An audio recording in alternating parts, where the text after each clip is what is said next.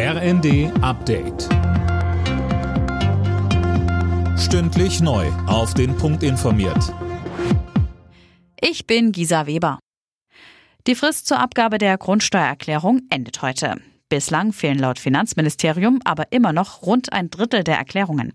Eigentlich hätten Immobilienbesitzer die Erklärung schon Ende Oktober abgeben müssen. Die Frist wurde aber noch einmal um drei Monate verlängert. Boris Kurczynski ist der Präsident der Steuerberaterkammer Schleswig-Holstein. Er sagte uns. Der Gesetzgeber hat sich da über sechs Jahre Zeit gelassen und dann dem Bürger paar Monate gegeben. Das war einfach frech und nicht partnerschaftlich. Und deswegen war die erste Fristverlängerung das Allermindeste und ein vernünftiger Umgang mit den Bürgern in den nächsten Wochen und Monaten wäre auch angezeigt.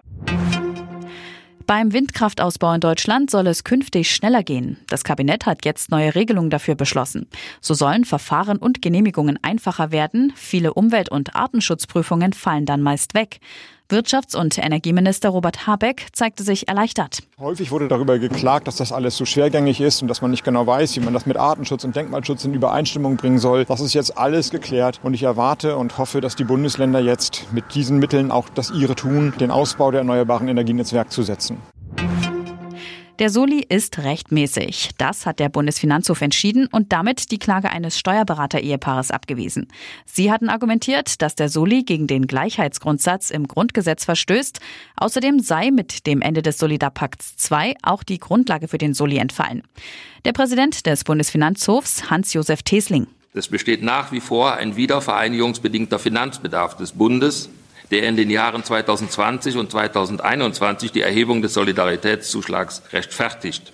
Damit folgt das Gericht nicht der Argumentation der Kläger, denn der Gesetzgeber hat ausdrücklich darauf hingewiesen, dass über das Auslaufen des Solidarpakts II hinaus ein wiedervereinigungsbedingter Finanzbedarf fortbesteht.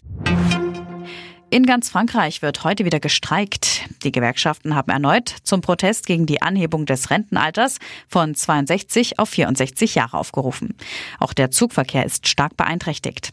Die Deutsche Bahn rät, geplante Reisen nach Frankreich zu verschieben. Alle Nachrichten auf rnd.de